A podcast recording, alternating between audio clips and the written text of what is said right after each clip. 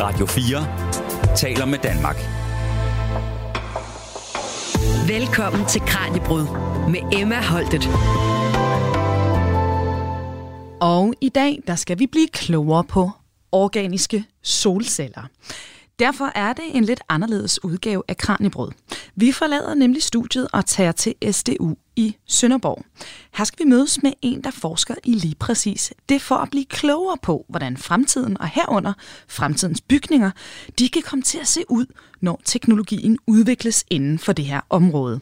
For hvad er organiske solceller? Hvordan adskiller de sig fra solceller, vi kender i dag? Hvor langt er teknologien allerede, og hvad skal der til, for at den her type af solceller kan dække hustage, biler, ja, måske endda vores vinduer, når vi kigger ind i en forhåbentlig mere bæredygtig fremtid. Alt det her og mere til, det bliver vi altså klogere på nu, så lad os tage afsted til campus og ind i maskinrummet på SDU i Sønderborg. Velkommen her til dagens Kranjebrød. Du lytter til Radio 4. Nu er vi altså kommet til SDU, hvor jeg sidder sammen med professor Morten Madsen, der er frontmand for CAPE, der altså forsker i solceller her ved SDU. Og, øh, og Morten, organiske solceller, det er det, vi skal snakke om i dag. Hvad er det egentlig? Ja, øh, godt spørgsmål. Det er forhåbentlig noget, der er på, på vej mere frem. Øh, men det er solceller, hvor at... Øh, hvor at det absorberende lag, altså det, det lag, der absorberer sollyset, er, er sådan grundlæggende anderledes, end det er for de konventionelle solceller, dem vi kender. Dem vi kender i dag er silicium øh, solceller, så halvledermaterialet, man bruger, der absorberer lyset, og egentlig danner det om til, til strøm af, af silicium halvlederen.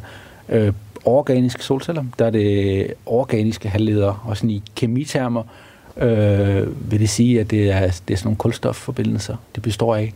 Øhm, så det er typisk, øh, det kan være nogle polymerer. Øh, vi kender også polymerer fra plast, for eksempel, men det er nogle lidt andre typer polymerer, de er modificeret til, at de kan, øh, til, at de kan lede strøm. Og de er også modificeret til at være gode til at absorbere lyset.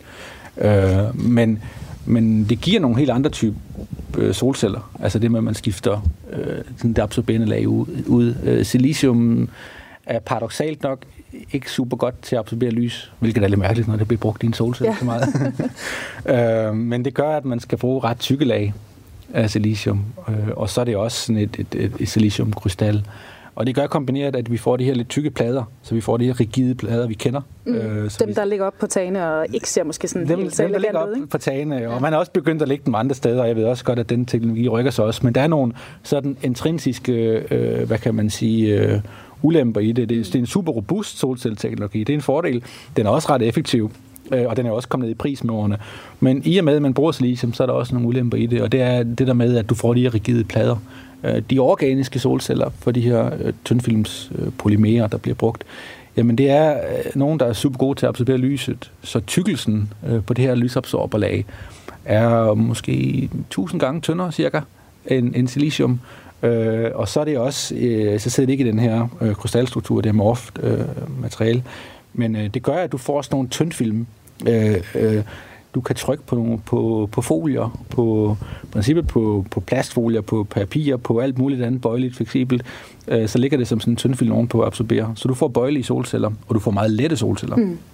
Ja, fordi altså nu, øh, lytterne kunne desværre ikke sådan være med på, øh, på hele turen, fordi der var jo altså en masse pumper og larm og så videre i jeres laboratorie. Men jeg var jo lige nede og se det, så det var de her sådan, altså helt, øh, jeg, sådan nogle overhead-projekter, man brugte som barn i skolen. Ikke? Det minder jo næsten ja. om det materiale, altså det, I trykker det her på. Ja, ja det er rigtigt. Det er nede på, på, på den tykkelse, ja. så det går ned under, langt under en millimeter, måske 0,1 millimeter af, af folien, man trykker på. Så ja, du kan tænke på sådan nogle overhead-projekter, eller man kan også forestille sig papir, men nu er det bare gennemsigtigt. Mm. Øh, og, øh, og, og det er, solcellerne laves på de her øh, substrater, og selve det absorberende lag er, er sjovt nok jo øh, øh, næsten øh, 1000 gange tyndere end substratet. Så ja. der vil du ikke engang kunne se, at det vil være så, du, det er så tyndt, at du ikke engang vil kunne se det med, med dine øjne. Men det ligger selvfølgelig oven på substratet, Og det gør, at når du har den samlede solcelle, når den så er lavet med de her lag og indkapslet, så bliver den sådan øh, super tynd og, og let bøjelig. Solcellen er jo, på, ligesom for silicium-solceller, hvis vi sådan går ind i, hvordan den ser ud, mm. så er det øh, lavet med, med nogle elektroder, i hvert fald en gennemsigtig elektrode, så lyset kan komme igennem. Øh, og så er der øh, to kontaktlag, der sørger for, at, at man får den her diodekarakteristik at strømmen løber den rigtige vej, kan man sige. Øh, og så indimellem er der lysabsorberlaget, og det gør samlet set med to elektroder, to kontaktlag og det lysabsorberende lag, at vi har fem lag i alt inde i solcellen. Øh, men alle lagene er, er super tynde, øh, og samlet set, så, så bliver de måske en halv mikrometer, øh, og så ligger de oven på den her plastfolie, der er meget tykkere, men samtidig, eller stadigvæk, er super tynd i forhold til, hvad vi kender solceller til at være. Øh, så øh, det gør noget i forhold til, hvad man tænker sig, hvor man kan bruge solceller henne, fordi at vi behøver sikkert have den der, hvad kan man sige, lidt mere mekanisk øh, rigide konstruktion. Vi skal helst have noget, der kan holde til noget vægt, når vi lægger solceller op. Vi kan ikke lægge det op på hvad som helst, ja. altså silicium solceller. Mm. Øhm, og det kan jo heller ikke øh, følge bygningers konturer, øh, følge tekstiler og andre ting. Og der kan vi begynde at tænke øh, organiske solceller ind i noget, hvor at man kan meget nemmere designe det ind i, ind i byggeri, øh, måske ind i, ind i tekstiler, ind i andre pladsoverflader, designoverflader, øh, whatever vi bruger i vores byer. Øh, så måske mange flere måder, hvor man kan installere solceller på. Ja, fordi altså, det er jo tit æstetikken også på de konventionelle solceller, som folk de styler lidt over, hvis de lige pludselig skal ligge på en hel mark ved siden af deres hus. Det synes folk ikke ser specielt smukt ud, ikke? Eller sådan noget. Men udover sådan ja. det æstetiske, som du siger, I kan jo så bruge det måske i nogle altså overflader, man nærmest ikke vil lægge mærke til med ja. de organiske. Men er der andre fordele ved dem i forhold til de konventionelle? Ja, øh, ja men det er der. Altså udover det der med, at man kan lægge dem ind flere steder, øh, så er der også øh, nogle fordele i, altså et, en fordel er et bæredygtighedsaspekt. Øh, de er mere bæredygtige end, end silicium solceller på lidt på forskellige måder, men hovedsageligt, øh, hvad, vi taler meget i solcelletermer om noget, der hedder øh, energitilbagebetalingstid. Energitilbagebetalingstid, det vil sige øh, den tid, det tager at betale energien tilbage på, som du har brugt på at lave solcellen. Altså hvis du bruger rigtig meget energi på at fremstille en, en solcelle, mm. så, så kræver det nødvendigvis mere tid, for at du ligesom har hentet den samme energi hjem. Og, og det bliver selvfølgelig et, øh, et bæredygtighedsaspekt, fordi at vi vil gerne mindske energiforbruget under produktionen. Uh, silicium øh, skal opvarmes til, til høje temperaturer, øhm, så det, det forbruger ret meget energi under fremstillingen. Du skal varme de der siliciummaterialer op til over 14 grader cirka for at krystallisere materialet, mm. øh, og det er ret meget energi. Øhm, så det vil sige, at energi tilbagebetalingstiden bliver typisk et til to år imellem alt efter, hvor de sidder hen i verden. Altså mm. hvis der er mere sol, så øh, kortere, men ellers, ja. Så vores, vores skal tage lidt længere tid at vores skal tage, tilbage her? Ja, længere tid i Danmark, ja. ja. Um, så alt efter, hvordan at, øh, at, at vejret er så over sommeren og sådan ting. Men, øh, men øh, de organiske, der bruger vi meget øh, kortere, mm. øh, eller meget lavere temperaturer, så i vores fremstillingsprocesser, det du så nede i vores laboratorium med de her ruller, der kører, hvor man trykker dem på, det er alt sammen noget, der laves ved 100 max 150 grader i forhold til de her 14 grader. Øh, og det vil sige, at vi lægger meget mindre energi ind i fremstillingsprocessen, og energitilbagebetalingstiden bliver omkring øh, en måned øh, i, frem for de her et to år. Mm. Øh, og så er der også noget med de materialer, vi, vi, man bruger i det. Vi bestræber os på at bruge grønne materialer, og også materialer, der kan genanvendes. Hvis man kigger på, på, på selve solcellematerialet, så er der en rigtig høj procentdel af materialet, der allerede findes genanvendelsesprocesser for. Så det er jo også noget at gøre med altså en afterlife. Øh, kigge hele cyklusen igennem nu. Det, det har man måske gjort mindre, da man har startet med de vedvarende energiteknologier, men noget, der bliver meget mere vigtigt nu, fordi vi får så meget af dem ud, så vi bliver nødt til at tænke på også, hvad gør vi, når de ikke fungerer mere, hvordan får vi dem genanvendt på en rigtig måde? Ja, også, at, fordi altså, det lyder jo næsten for godt til at være sandt, når man hører om det. Så, ikke? så de er, de, æstetisk, der kunne de løse en masse problemer ikke? I, sådan, i, i bybilledet, altså i forhold til de konventionelle. De kan bruges i mange flere overflader på nye måder, og så er der endda en masse bæredygtighedsfordele yeah. ved dem. Så hvorfor, hvorfor, yeah, har vi dem? Like, ja, hvorfor har vi dem ikke ud over det hele så? Ja, Ja, der er jo også en grund til, at vi også forsker så meget i det, som vi gør, jeg sige. Øh, det er jo fordi, at hvis, hvis det var et produkt, hvor det hele bare øh, fungerede, så var det selvfølgelig lige til. Der er nogle udfordringer stadigvæk i forhold til, at effektiviteten, altså konverteringsgraden, ikke er lige så høj. Der er dog sket meget øh, de senere år, så øh, i forskningsverdenen er man meget, meget op at køre over, øh, hvad der er sket de sidste fem år med organiske solceller, fordi det går rigtig hurtigt. Man har fundet frem til nogle nye materialer, der kunne levere høje konverteringsgrader, så vi kommer tættere og tættere på silicium-solceller i konverteringsgrader.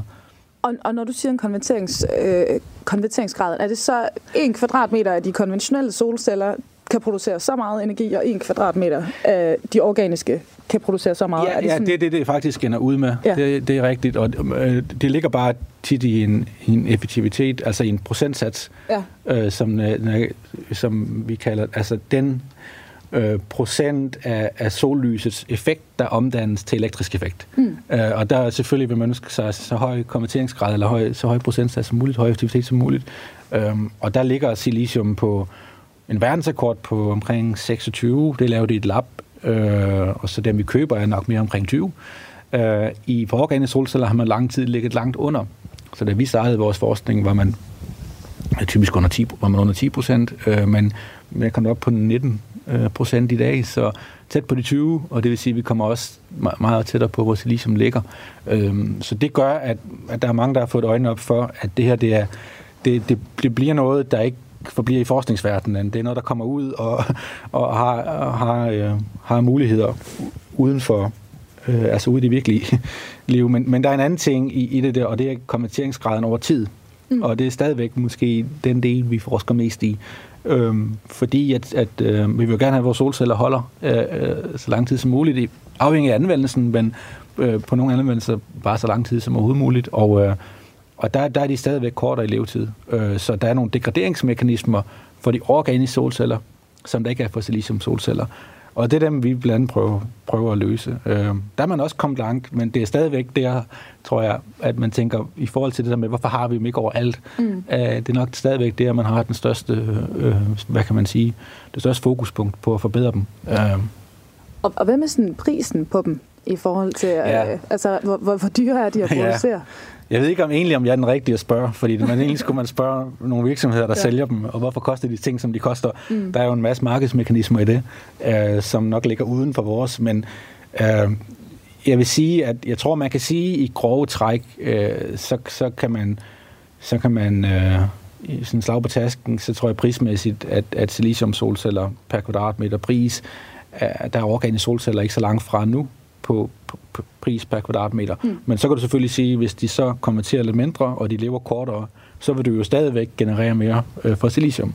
Og det budget er, er jo stadigvæk sådan, så hvis, indtil man får levetiden op mm. og får prisen ned, så vil der stadigvæk være sådan, hvis man kigger på sådan rent økonomisk i det, hvis man sætter en mark op med silicium, man sætter en mark op med organisk mm. og tæller over tid, hvor mange kilowatt-timer vi får ud, så vil du stadigvæk få mere for silicium. Og det er jo nok også det, der, altså, det der er svaret på de spørgsmål om, hvorfor har vi dem ikke overalt. Men jeg vil stadigvæk sige, at der er mange mænd i det der øh, regnstykke. Altså et af dem er, at silicium er jo en teknologi, der har været ude kommercielt i mere end tre årtier. Mm. Og hvis man kigger på prisudviklingen på silicium solcelleteknologien, så er den jo faldet i mere end tre årtier. Øh, og der har jo været en modning, altså teknologien modnes jo, når det bliver opskaleret, når alle dele af processen øh, bliver opskaleret. Det er ikke det, organiske solceller er endnu, for de er først kommet ud. Så der er en ting, der mangler at blive skaleret op på samme niveau. Og mm. der vil man se, at, at prisen, er jeg ret sikker på, vil falde, når det kommer ind. Og så synes jeg også, man skal passe på med at, at sammenligne et til et, sådan hvor mange kilowatt-timer får vi ud af den teknologi i forhold til den teknologi, fordi det går lidt tilbage til det, vi startede med. Altså, der er nogle fordele i den her teknologi. Mm. Du kunne, vi kan lave for eksempel delvis gennemsigtige gardiner øh, på et vindue, som vi viste ned i Ja, det vores- stod vi også og, øh, og, og så, inden vi, vi gik i gang med optagelsen, og de var jo altså ret gennemsigtige, de der gardiner, vi stod De er, på. de er al- allerede nu med nogen, noget gennemsigtighed, mm. og, og vi har et forskningsprojekt, hvor vi prøver at lave solceller direkte på vinduer, hvor vi vil gerne vil lave dem endnu mere gennemsigtige, mm. øh, som vi forhåbentlig også lykkes med at i hvert fald at forbedre noget. Og, og det er jo noget, hvor man kan sige, at silicium har jo intrinsisk, kan du ikke lave silicium gennemsigtigt, fordi materiale, halvlaget materiale, det ikke er gennemsigtigt. Mm. Øhm, så, så der har du nogle fordele, hvor du kan sætte det på på, på vinduer, for eksempel områder, hvor du ikke har en mulighed for silicium. Så egentlig vil det være forkert at sammenligne med silicium. Man skulle egentlig sammenligne med, med 0, fordi at Ja. du, du vil generere energi her normalt. Så hvis du kan begynde at generere ener- energi, hvor du ellers ikke vil kunne, er det jo en fordel uanset. Mm. Øhm, så, så, Så, så måske mere noget, man skal se, der, der kan supplere hinanden. Altså de her forskellige solcelletyper, eller... Det er en super god pointe, og det er præcis det, vi også tænker. Jeg synes, det der energimix er spændende, mm. og jeg tror, at man vil se et energimix. Det vil man gøre øh, både på, tror jeg, på sådan vedvarende og læring, og hvordan vi laver hele energisystemet op med grøn teknologi fremadrettet, men også, også bare i forhold til solcelleteknologier. Vil der være flere teknologier, der kan byde ind? Solcelleteknologier kan noget forskelligt. Jeg tror bare, vi har været vant til i så mange år, at vi kun har haft én teknologi nærmest. Øh, Passer ikke helt, for der har været nogle andre ude, så jeg skal passe på, hvad jeg siger, men, men, men, men der er i hvert fald en, der har været meget dominerende. Så det, mm. vi kender kommercielt og kender markedet, det er en siliciumteknologi, der fylder langt det meste. Og så, har, så tænker folk naturligt, det forstår jeg, at så er solceller det her. Mm. En solcelle er det, men, men det er en solcelle ikke nødvendigvis. En solcelle kan være meget andet. Og jeg tror, at den tanke er, er super spændende at arbejde med, for det handler også om at få få forestillet sig, hvad solceller ellers kan være. At forbrugerne tænker det, mm. øh, entreprenører tænker det, man kan lave tingene på andre måder. Og så kan vi jo sagtens have en, en blanding. Det kan godt være, at der på nogle områder og marker og arealer, vi ikke bruger, skulle stå silicium solceller. Det kan også være i vores byer, hvor vi gerne vil lave byerne på en eller anden flot æstetisk måde. Vi vil gerne øh, have solceller, men vi vil helst ikke kunne se, der er solceller, at de bare bliver blendet ind naturligt, og så får vi en blanding mm. øh, af teknologierne. Så det tror jeg på sigt, at vi vil se meget mere af. Jamen, altså, øh, det her med anvendelse i, i fremtiden, er, er det i byggeriet, du tænker, at det, det bliver der, man kommer til at se dem først? Øh, ja, det, det tror jeg, og det er faktisk det, der er nu. Man kan man sige, altså de organiske solceller er jo begyndt at komme mm. ud af kommercielle. Øh, altså vi samarbejder også med, med virksomheder, der laver kommercielle solceller, og de er begyndt at der er bygningsinstallationer ude. Øh, det er bare ikke i, procentmæssigt er det en lille del i forhold til silicium, og det er derfor, man ikke ser det så meget. Men jeg tror, det kommer mere og mere. Og det er byggeteknologi, mm. man ser dem. Og det er fordi, det har de æstetiske aspekter. Altså, så det, arkitekter elsker det jo, fordi man kan begynde at forestille sig alt muligt, og lave design på alle mulige måder, som man ikke kan med silicium øh, solceller. Øh, så der er nogle, nogle fordele der, og det passer godt ind i, i bygningsintegration. Men øh, det er det, der er nu, men jeg, jeg tror ikke, at det er det, det er begrænset til. Altså, man kunne lave andre ting. Øh, vi, øh, vi samarbejder med øh, en gruppe, der har lavet et, en, en, et spin-out, hvor de laver solcellesejl. Mm-hmm. Så de laver sejl til sejlbåde. Øh, man forestiller sig, at sejl er alligevel fleksible. Man har det ude på områder, hvor man ikke har adgang til energi, øh, infrastruktur, så man skal have noget med sig. Så det er super smart at kunne lade, øh, kunne lade ting op, øh, mens man er ude på sin sejlbåd. Øh, og da de er fleksible, og da de kan, så kunne man installere. Og det er bare et eksempel på sådan en, en anden, øh, måske stadigvæk en mindre applikation, men stadigvæk en stor, trods alt, mm. anvendelse, hvis man, hvis man lykkes med det, at man kan bruge dem. Så jeg tror, man skal, man skal måske bare... Det der med, at man tænker i nye baner med, hvad solceller er, det tror jeg også vil afføde, at man begynder at se alle mulige sjove anvendelser, vi ikke kender til. Og vel på transport? Kunne man ikke have jo, sådan en, en bil, der var kodet i, jo, jo, jo, i organiske jo, solceller, der jo, kørte rundt på det? For der vil du også gerne have, at bilen har jo en eller anden design og en eller anden mm. Øh, struktur. Altså, øh, nogle biler ser ud, som de skal på en, en grund, og vi vil gerne beholde dem det, og det er ikke, jeg tror ikke, bilproducenterne er glade for, at vi bare... Ej, jeg synes, med ja, der bliver smækket om på. Ser det ikke flot ud? øh, det kan godt være, at de har nogle krav der, men der kunne man begynde der, at lege med også at, at lægge ind præcis. Øh, og der er også noget at gøre med det kan også være på, på det kan også noget at gøre med vægten og så videre, mm. jo, at du helst ikke ønsker at forøge den med transport, så du, du bruger mere brændstof, øh, så, så letvægt er også en, en god ting. Mm. Så ja, transport, og det er jo biler en ting, men med større transport, altså lastbiler og øh, alt mulige anhængere og så videre, der jo har større arealer, øh, og som måske også skal bruge øh, energi undervejs øh, jo alligevel, som man kunne. Du lytter til Radio 4. Og vi hopper lige tilbage her til studiet for en kort bemærkning. Til dig, der er kommet til undervejs her i udsendelsen. Du lytter til Kranjebrud, dit daglige videnskabsprogram, hvor vi fra 12.10 til 13 alle hverdage stiller skabt på et nyt spørgsmål eller et fænomen, sammen med forskere, der gør os klogere på emnet. I dag, der har vi simpelthen rykket teltpælene op og er taget ud af studiet. Vi er nemlig på besøg på SDU i Sønderborg for at tale med professor Morten Madsen, der står i spidsen for CAPE og forskning i solceller. Men det er ikke de solceller, du typisk ser på hustagene, som vi taler om i dag. Nej, vi zoomer nemlig ind på organiske solceller. For professor Morten Madsen og hans hold, de er verdensførende inden for netop det her område. Og øh, lidt for simpelt sagt, så arbejder de altså på at gøre ultratønde, fleksible og gennemsigtige solceller til en integreret del af vores hverdag. Vi hopper nu tilbage til SDU i Sønderborg og min samtale med Morten.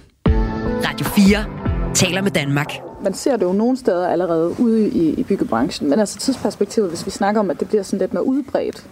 Ja.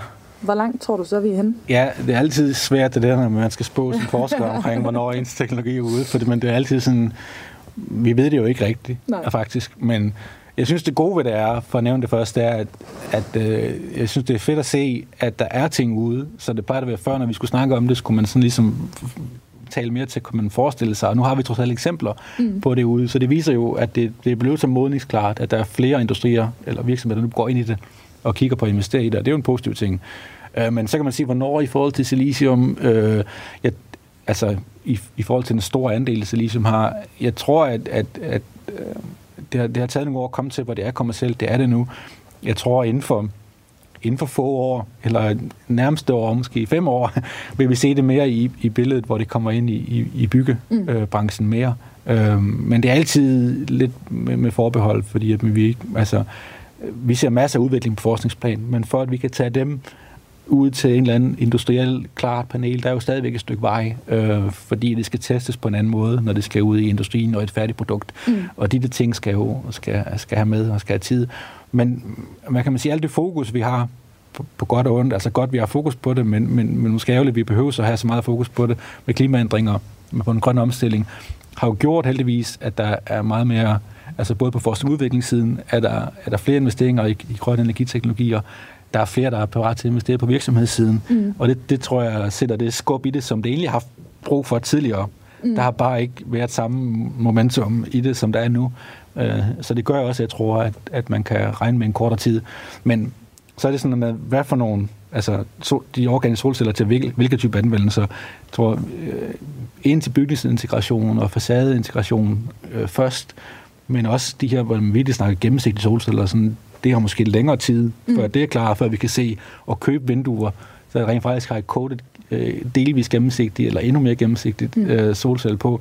Det går længere tid, så jeg tror, man vil se dem i, i etapper, forhåbentlig. Ja. Altså, øh, men og, og nu siger du det her med, med, selvfølgelig så har vi jo i flere år nu haft et stigende, øh, en stigende grad af interesse for bæredygtighed, og lige pludselig så er der jo så også kommet en krig og en energikrise i kraft af det også. Hvor meget har det påvirket opmærksomheden på området? Ja, det er også godt en god pointe. Øh, det har påvirket opmærksomheden, øh, fordi at man har mere fokus på, at man skulle kunne være selvforsynende i, i områder, i lande, mm. eller i, i hvert fald for eksempel EU har mere fokus på at være selvforsynende. Og der, der tror jeg, det er jo den retning, det er gået og går, når man får de her øh, kriser, der er endnu mere fokus på det. Øh, solcelleteknologien var jo egentlig, altså silicium solcelleteknologien var jo godt implementeret mm. i Europa øh, og i Tyskland som førende drivkraft, og på et tidspunkt så flyttede meget jo øh, til Kina, og produktion, og senere udvikling, og i dag er jo 9 ud af 10, tror jeg, førende virksomheder, der laver silicium solceller, er kinesiske. Over 90 procent, tror jeg, i dag af råmaterialet, altså polysilicium, udvindes i Kina. Øh, så det gør jo, at man kigger måske mere, når sådan noget her sker, med far på, okay, hvad hvis, hvis, øh, hvis der kommer nogle prisændringer for eksempel, og man mm. kan jo ikke rigtig håndtere det, hvis ikke man har tingene inden for egen. Så det der fokus på, og der, der tænker jeg også med, altså organisk solceller er en, en god, organisk solceller er en god teknologi i forhold til produktion, øh, også herhjemme, i Europa, i Danmark. Øh, man bruger man bruger ret, øh, egentlig ret højt teknologiske trykprocesser til det. Nu så du nogle af dem i lab, ja. men det, det kræver lidt at sådan håndtere og lave, men det er noget, når man har styr på, hvordan det automatiseres og, og kontrolleres, øh, så kan man, øh, kan man egentlig lave en, en højvolumenproces, der er ret bæredygtig. Øh, så det er noget, der sagtens kunne egne sig til at, at, at lave sig hjemme, også fordi mange af de processer har vi virksomheder, der allerede bruger. Mm. Øh, så der er masser af danske europæiske virksomheder, der bruger rulle-til-rulle-processer. Måske til andre ting. Øh, måske de begynder at gå i energiretningen, men, men de kompetencer og udviklingsting, der har været på det, ligger der. Og, og det tror jeg, altså, hvis man kigger med det mere lange lys på, så er det måske også noget at have for øje, at, at man, øh, man kigger på at lave solcelleproduktion øh, i Danmark og Europa mere igen. Og øh, nu var jeg jo netop rundt og se jeres forskellige sådan, afdelinger her i, i laboratoriet, hvor jeg arbejder med det her. Og noget af det, vi så, det var jo sådan meget kontrolleret grundforskning, I stod og lavede, og så altså også, som du siger, altså, hvor I trykker også i noget, der sådan er en rimelig stor skala, eller I kan i hvert fald, ikke? Jeg ved godt, I er lidt begrænset af materialer og penge og sådan noget, ja. det er man vel altid. Men i princippet, så er det noget, der er sådan er relativt let at overføre på, som du siger, en industriel storproduktion. Det minder om det, man vil finde ud i industrien. Ja. Så hvad er det, altså nu har vi snakket om den her nød, der lidt skal knækkes for at få det her ud sådan bredere. Hvad er det specifikt, I arbejder med her? Ja, jeg ved ikke, om jeg kan svare på det super kort. men... Vi må gerne bruge lidt tid på det. Okay, okay. Øhm, altså noget af det, vi kigger rigtig meget på, det er nogle af de her øh, degraderingsmekanismer, der trods alt stadig er, mm. som gør, at, at levetiden på de kommercielle paneler ikke er så høj som for siliciumpanelerne. Og det har mest at gøre med nogle af de nye, højeffektive materialetyper, der er kommet ud. Som jeg sagde i starten, så er de blevet meget effektive på det seneste. Så i vores ene laboratorie, forskningslaboratorie, hvor vi laver små celler, kan vi lave, kan vi lave ret effektive celler i dag. Vi kommer tæt på 20, men de, altså, de ligger op på 19 på verdensrekordforfald. Øh, og, øh, men for de molekyler, øh, der, er der, der er der nogle gange nogle uønskede processer, øh, der, hvor de degraderer, og det kan være øh, reaktionen med ilt. Så hvis man har molekylerne i kontakt med ilt, og man har bestemt typer lys på, så kan man lave kemiske reaktioner. Det kan være noget med, at de her polymerer, de, de øh, fotooxiderer, så man får reaktionerne med ilt, så ændrer de karakter, så de stopper med at være så gode til at absorbere lyset, for eksempel. De stopper for eksempel med at være så gode til at, til at lede øh, strøm. Vi kan også have processer med de her kontaktlag, som vi laver i, i vakuum, som er de her elektrodelag.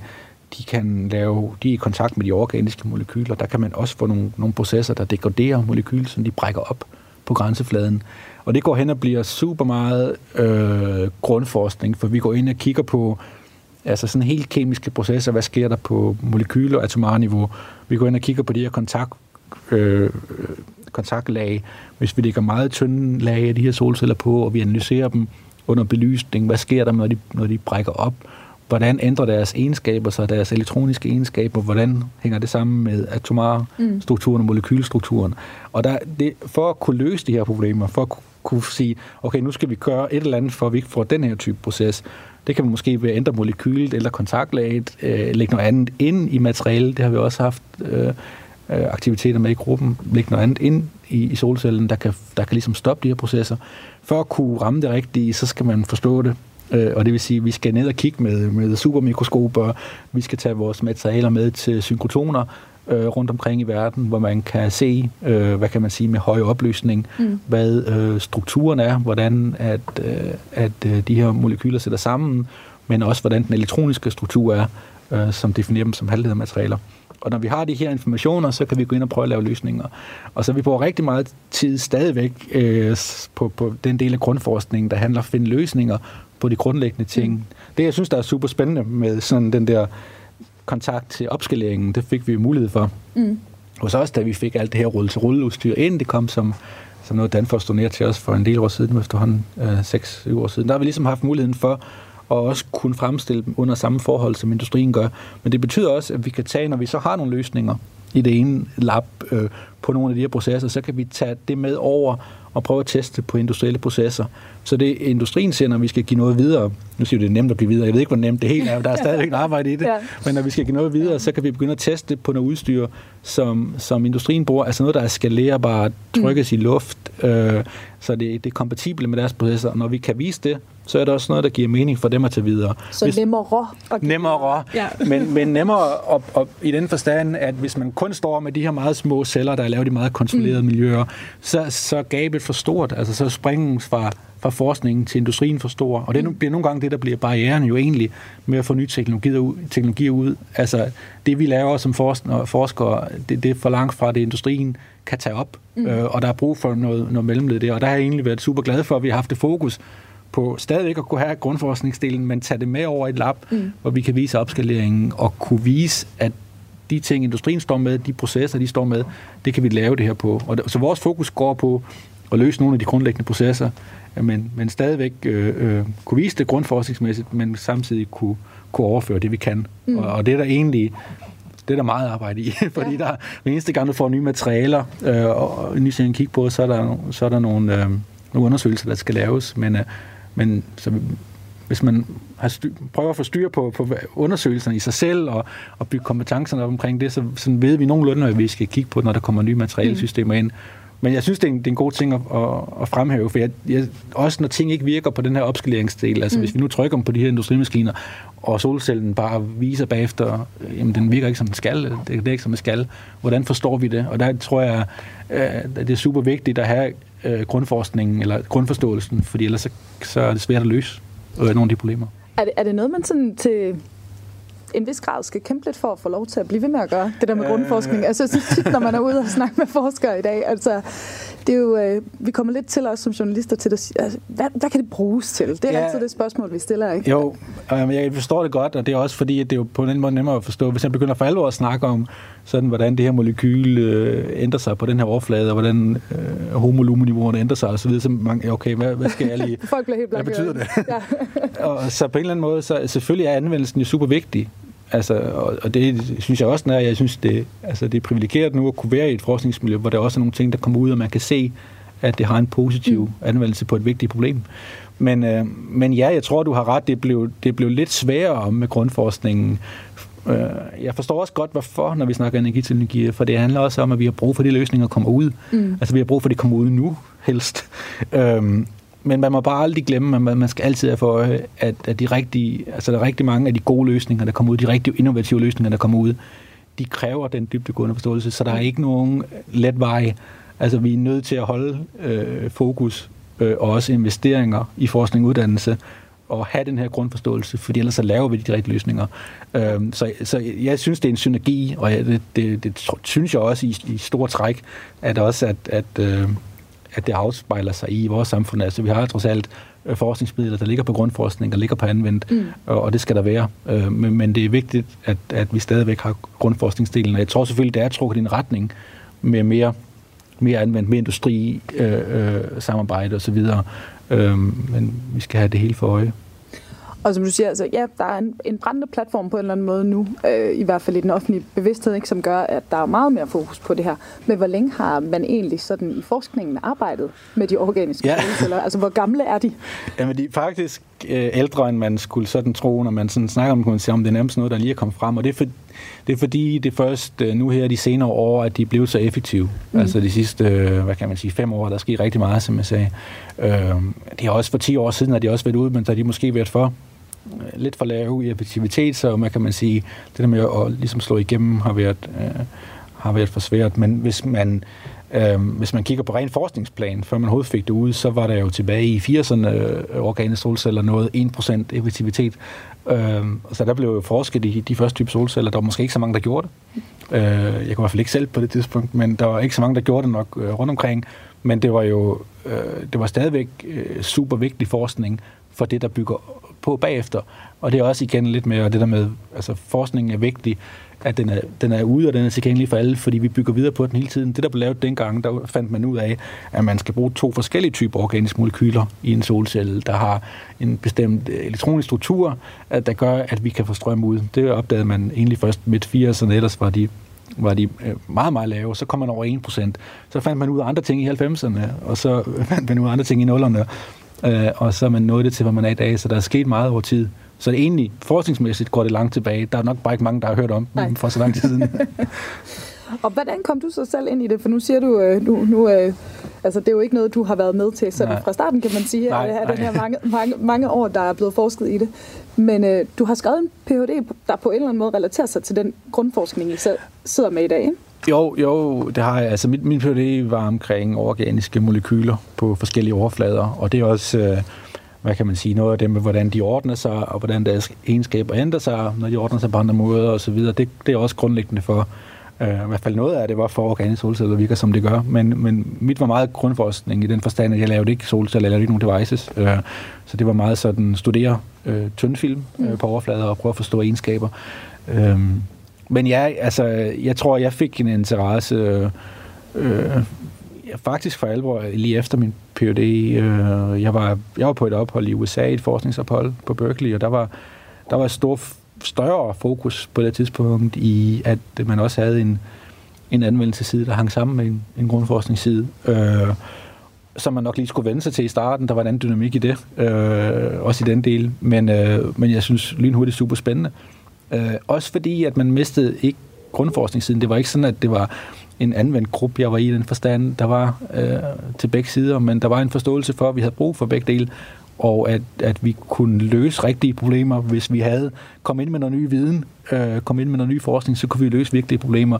Og, og de synes, altså, der var man ikke bange for at gabe lidt over det hele. og så sige, at vi kan, det er godt, at vi gør begge dele, og det kan godt lade altså, gøre i, i de forskningsgrupper, der er at gøre begge mm. dele.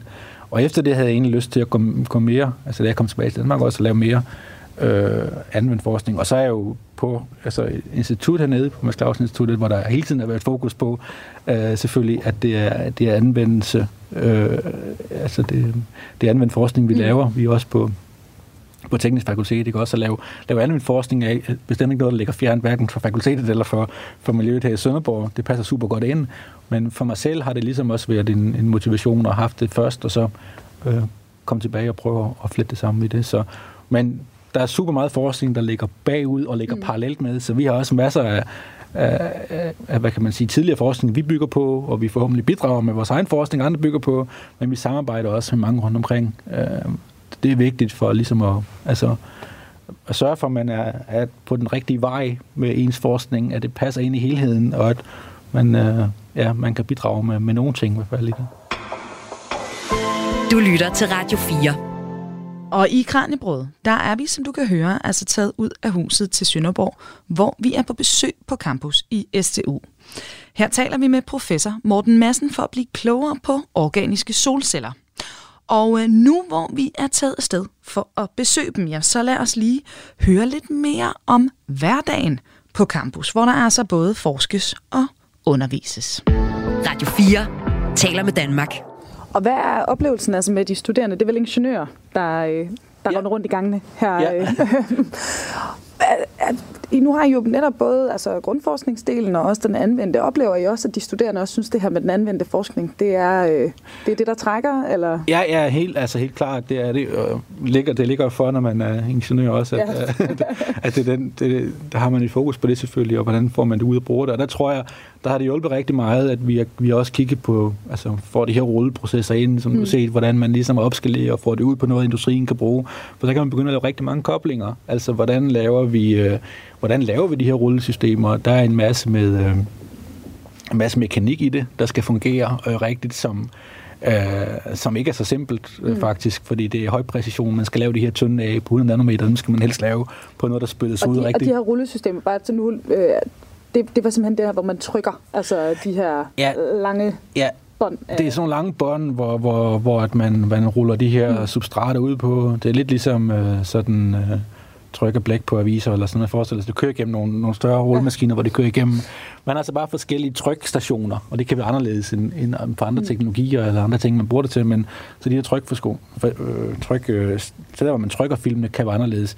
Men det er nogle rulleprocesser, der kører ud, så det bliver på en eller anden måde noget meget volumen produktionsudstyr, der skal kobles sammen med noget meget fin processering og kontrol af tyndfilm. Kontrol egentlig i sidste ende af molekyler på overflade på meget tynd film, men med noget, der går rigtig hurtigt og kan trykkes ud.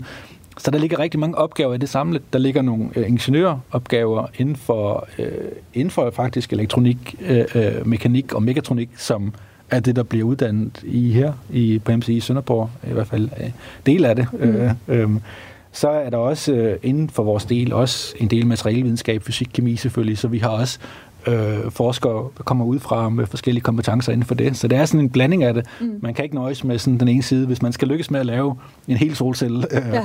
der også virker, så skal man helst have lidt øh, af begge dele med. Men det prøver vi at, at blande, og jeg tror egentlig, det er en... Altså, det er jo godt sat op, der egner sig til mange dele af det, så jeg er glad for, at, at det både passer ind også i forhold til ingeniørstudenterne her, men også at at man kan koble det sammen med, med forskellige sådan, øh, andre discipliner. Mm. Vi prøver at være mere tværfaglige. Altså også, der er også studerende her, der er på, på hvad hedder det, innovation business og har mere entreprenørskab. Øh, det er også super vigtigt, hvis man skal mm. have en ny teknologi ud, forstå, hvordan den virker, øh, og få den ud øh, på en anden måde, måske på markedet, end man er vant til at tænke. Øh, er der nogen, der er gode til det? Øh, så der er mange, der kan hoppe ind på forskellige dele af det, det spor der. Og arbejder I også tæt sammen med industrien, eller er det ligesom noget, der kommer til at ligge, ligge senere i processen, hvis man kan sige det? Nej, det gør vi. Øh, det gør vi bestemt nu, og, og det gør vi de senere år, har vi gjort det mere og mere, efter vi har fået vores, øh, vores rulle til rulleudstyr ind. Så mm. altså, i sagens natur, Danfoss er tæt på, de donerede udstyr øh, til os i sin tid, men vi havde den plan om, at vi kunne bruge det til inden for energiteknologier. Og det har, vi, det har selvfølgelig været super behjælpeligt for, for overhovedet at få det her øh, link men ud af det kommer mange nye link med industrien, fordi at så kan man begynde at lave noget, hvor man kan lave prototyper. Øh, så vi samarbejder med med solcelleindustri øh, i Danmark og i udlandet. Mm. Øh, vi samarbejder med rulle virksomheder i Danmark øh, i udlandet. Øh, vi begynder at, sammen, at samarbejde med andre øh, virksomheder, der laver andre energiteknologier, hvor de finder ud af, at vi kan også bruge de her rulle til processer til deres energiteknologi. Et eksempel, jeg tror, fortalte dernede, er omkring superkondensatorer Superkondensator er jo sådan nogle læringsenheder, man, man kan bruge. Også til solenergi faktisk, i hvert fald til korttidslæring. Mm. Øhm, og de bliver også lavet, kan også laves på samme trykprocesser, så vi gik ind i et industrisamarbejde med en dansk virksomhed, for at se, okay, nu har vi bygget kompetencer op omkring rulle til rulletryk og de her forskellige kodeteknikker, der ligger i det. Kunne vi bruge noget af det til at trykke deres superkondensatorteknologi? Og det har vi egentlig haft projekt på i et par år vist, at man kan. Øh, så det er også super spændende. Det får os ind i sådan nogle lidt andre grene af af energiteknologier.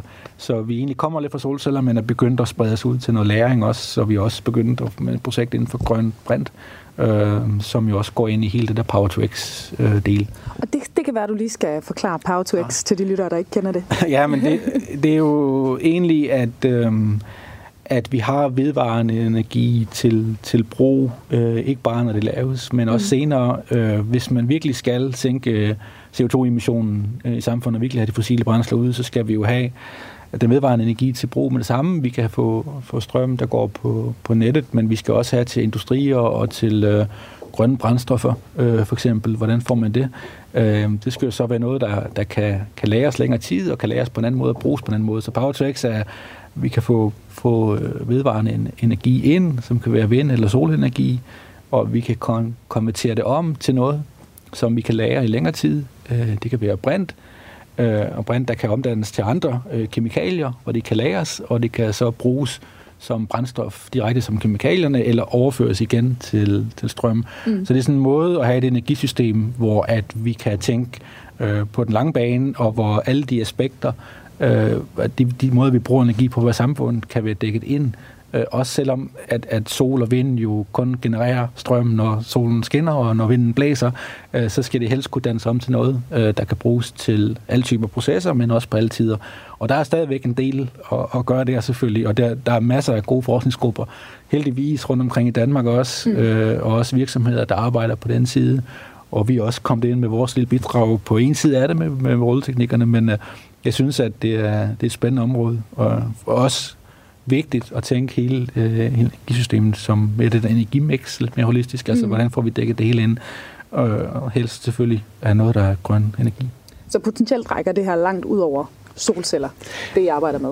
Øh, ja, det kan man sige, men der kan man sige, der er jo... Øh, øh, det, det gør det for mange, fordi det er så store emner, og, mm. og, og selv for solceller er der rigtig meget at lave, og, og, og det vil sige, at, at i, i forskningsverdenen bliver det jo heldigvis sådan, at der er rigtig mange grupper, der spiller ind. Som sagt er der inden for grøn brand og batterier forskningsgrupper, der har lavet meget mere end os at gøre igennem tiden, altså inde på, på forskningssiden af det her.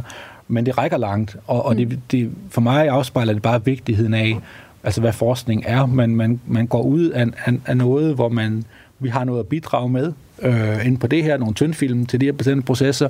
Vi lærer noget nyt, vi lærer noget nyt, så tager det os ud på et tidspunkt en anden tangent, man bygger videre på. Og hele vejen undervejs i den proces, så har man super gode kollegaer rundt omkring nationalt og internationalt, man kan samarbejde med.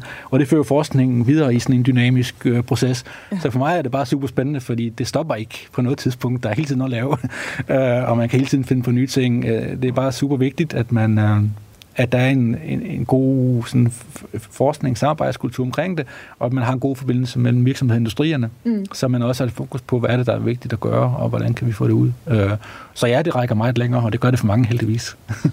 Og nu har vi jo snakket om de forskellige sådan dele, I, øh, I arbejder med. Hvad tror du bliver den næste sådan gang, der bliver åbnet champagne? Altså, hvad, hvad er det delmål, som du regner med, I måske står sådan rimelig tæt på? Hvis du tør spørge om det. Jeg ved godt, det er det der med fremtiden, ikke? Men, uh... Det fik mig til at tænke på, at det ikke tit nok, vi åbner champagne. Nej, det skal, man det skal, skal vi huske at gøre. Så det kan være, at vi skal ind længe. Nej, men, øh, ja, men jeg, ved det ikke. Der er mange ting i, i det. Altså, øh, vi har lige startet op på vores øh, elitecenter, som er sådan et øh, elitecenter for SDU Climate Cluster. Mm. Øh, hvor vi netop har fokus på at, at blande teknologierne mere, altså at blande øh, solcelleteknologier mere med med teknologi til læring af grøn brint, og jeg, tror, der er nogle ting, når vi får, får det sat i gang øh, og, og lavet noget, så vil vi være super glade. Men inden for selve solcelledelen, så har vi jo ting, der er kørt i, igennem årvis, øh, hvor at øh. Og de næste ting, for eksempel øh, gennemsigtige solceller, øh, mm. kigger vi meget på. Det er super, øh, synes jeg er super interessant, og, og, og noget, som jeg også tænker bliver meget, meget vigtigt. Øh, en af de ting, jeg tror, det bliver meget vigtigt, også for Danmark, eller for dansk anvendelse, er, at, øh, at du kan tænke solceller til øh, landbrug. Altså landbrug er en af de ting, vi også gerne have emissionen af CO2 ned. Mm. Øh, drivhus for eksempel er store forbrugere, også af energi på en eller anden måde. Men hvis du laver solceller, der kan, der kan være gennemsigtige, så kan du sætte dem op på drivhus, så kan du få sollys igennem til planterne. Du kan med organiske solceller rent faktisk designe lysspektre, sådan at det, det lys, som nogle planter gerne vil have, det kommer igennem solcellen. Okay. Det lys, de ikke har brug for, det bliver vi om til energi. Og det vil sige, at du kunne forestille dig at plastre de, alle dine drivhus til med solceller, øh, og så genererer de strøm til energiforbruget, og samtidig vil du ikke kunne mærke det på planterne, de vil vækste, som de normalt vil gøre. Uh, det synes jeg er super interessant, og du, det stopper ikke engang der, for du kunne tænke, uh, hvad så med alle vores afgrøder på marker og så videre, kunne man lægge sådan folie rundt om, man kunne samle, altså i dag med, altså ligesom er vi nødt til at vælge lidt, altså vi, de er ikke gennemsigtige, så hvis vi begynder at lægge det her over afgrøderne, så vil afgrøderne stoppe med at vækste på et ja. tidspunkt, uh, så vi skal ligesom vælge, men, men, men Danmark er et stort landbrugsland, og man skal på en eller anden måde håndtere også, hvis vi skal have meget mere sol, solceller op i, i, i vores... Uh, i vores samfund, hvordan sættes det så ind, også i forhold til det. Så jeg tror at der er nogle ting der, man kan lave, og det har super mange øh, forskningsmæssige sådan interessante ting, fordi man kan gå ind og designe solcellerne til bestemte måder, og man skal lave i rigtig måde at designe dem på, så, så få dem ud. Men så kan du få sådan nogle symbioser ind, hvor du kan spille sammen, så der skal vi også åbne champagne, hvis vi når det til. Ja, det kan jeg godt forstå. Det lyder virkelig, virkelig vildt. Altså, hvad, hvad er sådan det vildeste, når I har siddet og brainstormet, hvor I har tænkt, det her, det, det kunne være vildt skørt, hvis det også kunne blive, blive brugt til det her? Er der sådan en eller anden helt far out drøm, I har haft? Jamen, det ved jeg, det ved jeg det ved jeg ikke sådan. Øh, der, altså, der, der kommer hele tiden ting, og ja. nogle af tingene kommer jo faktisk mere på sådan forskningssiden. Altså, sådan, altså måden at gøre det på, måden at lave cellen på, og det, det ved jeg ikke, om jeg sådan ligesom kunne forklare, men mere end selve anvendelsen. Mm. Men der er nogle nye ting, der altid popper op. Altså, øh, udover det med gennemsigtige solceller, som egentlig intuitivt er mærkeligt. Mm. Det er mærkeligt, at en solcelle skal være gennemsigtig, fordi man siger, at du skal absorbere lyset, så hvordan kan den være gennemsigtig? Ja. Det er så, fordi du kan begynde at absorbere det nære infrarøde og det nære UV. Øh, men også solceller til rummet er jo også en ting, der popper op. Mm. Øh, fordi at solceller til rummet skal jo helst, når du transporterer dem op, være, være lette. Måske kunne nærmest kunne foldes ud i et eller andet. Så, mm. øh, og der er mere og mere, der sker mere og mere på, på hele rumsiden. Øh, der er selvfølgelig nogle forhold der, hvor det, man kan sige, det er lidt mere far out, fordi at, øh, der er nogle strålingsforhold og sådan noget, som man ligesom skal, hvordan fungerer det her, de her materialer, kan de holde til det og sådan noget. Så der, der er begyndt noget forskning i de retninger, øh, hvor man også kigger på den, den side. Øh, men ja, jeg tror, der er mange ting, øh, der sådan kommer op, kommer frem, og, og nogle af dem bliver lagt hurtigt ned igen, og nogle kører videre. Men øh, øh, ja. Jamen altså, i må, I må til at åbne noget mere champagne. Det lyder som om, I laver ja, nogle vilde, jeg, vilde ting. Ja. Morten, tusind tak, fordi vi måtte komme forbi og høre ja. mere om det her. Og se laboratoriet. Tak fordi I ville. Velkommen. Tak. Du lytter til Radio 4. Og inden vi siger helt farvel, så hopper vi altså endnu en gang tilbage her til Kranjebrudstudiet. Det var professor Morten Madsen fra SDU i Sønderborg, der står i spidsen for CAPE, der forsker i organiske solceller, som vi altså netop er blevet klogere på her i dagens afsnit. Og altså her til os, hvordan den her teknologi kan være en del af en mere bæredygtig fremtid.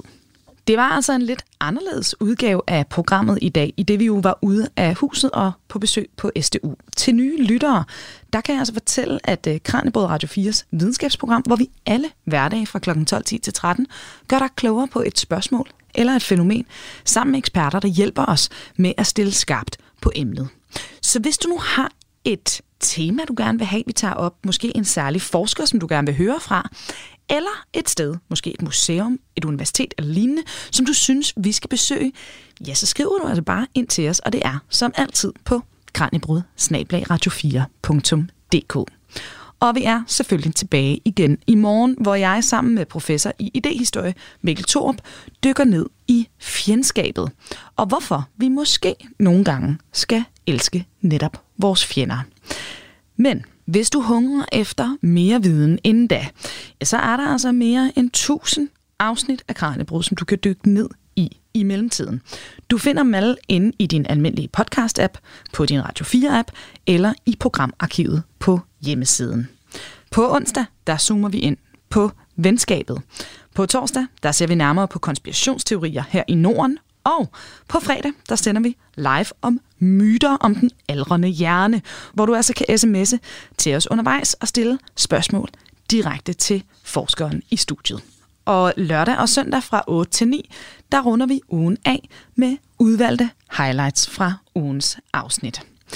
Det er hermed alt for nu. Mit navn er Emma Elisabeth Holtet. Kranjebrud er produceret af Videnslyd fra Radio 4. Tak fordi du lytter med, og hæng på, for nu er det blevet tid til nyhederne.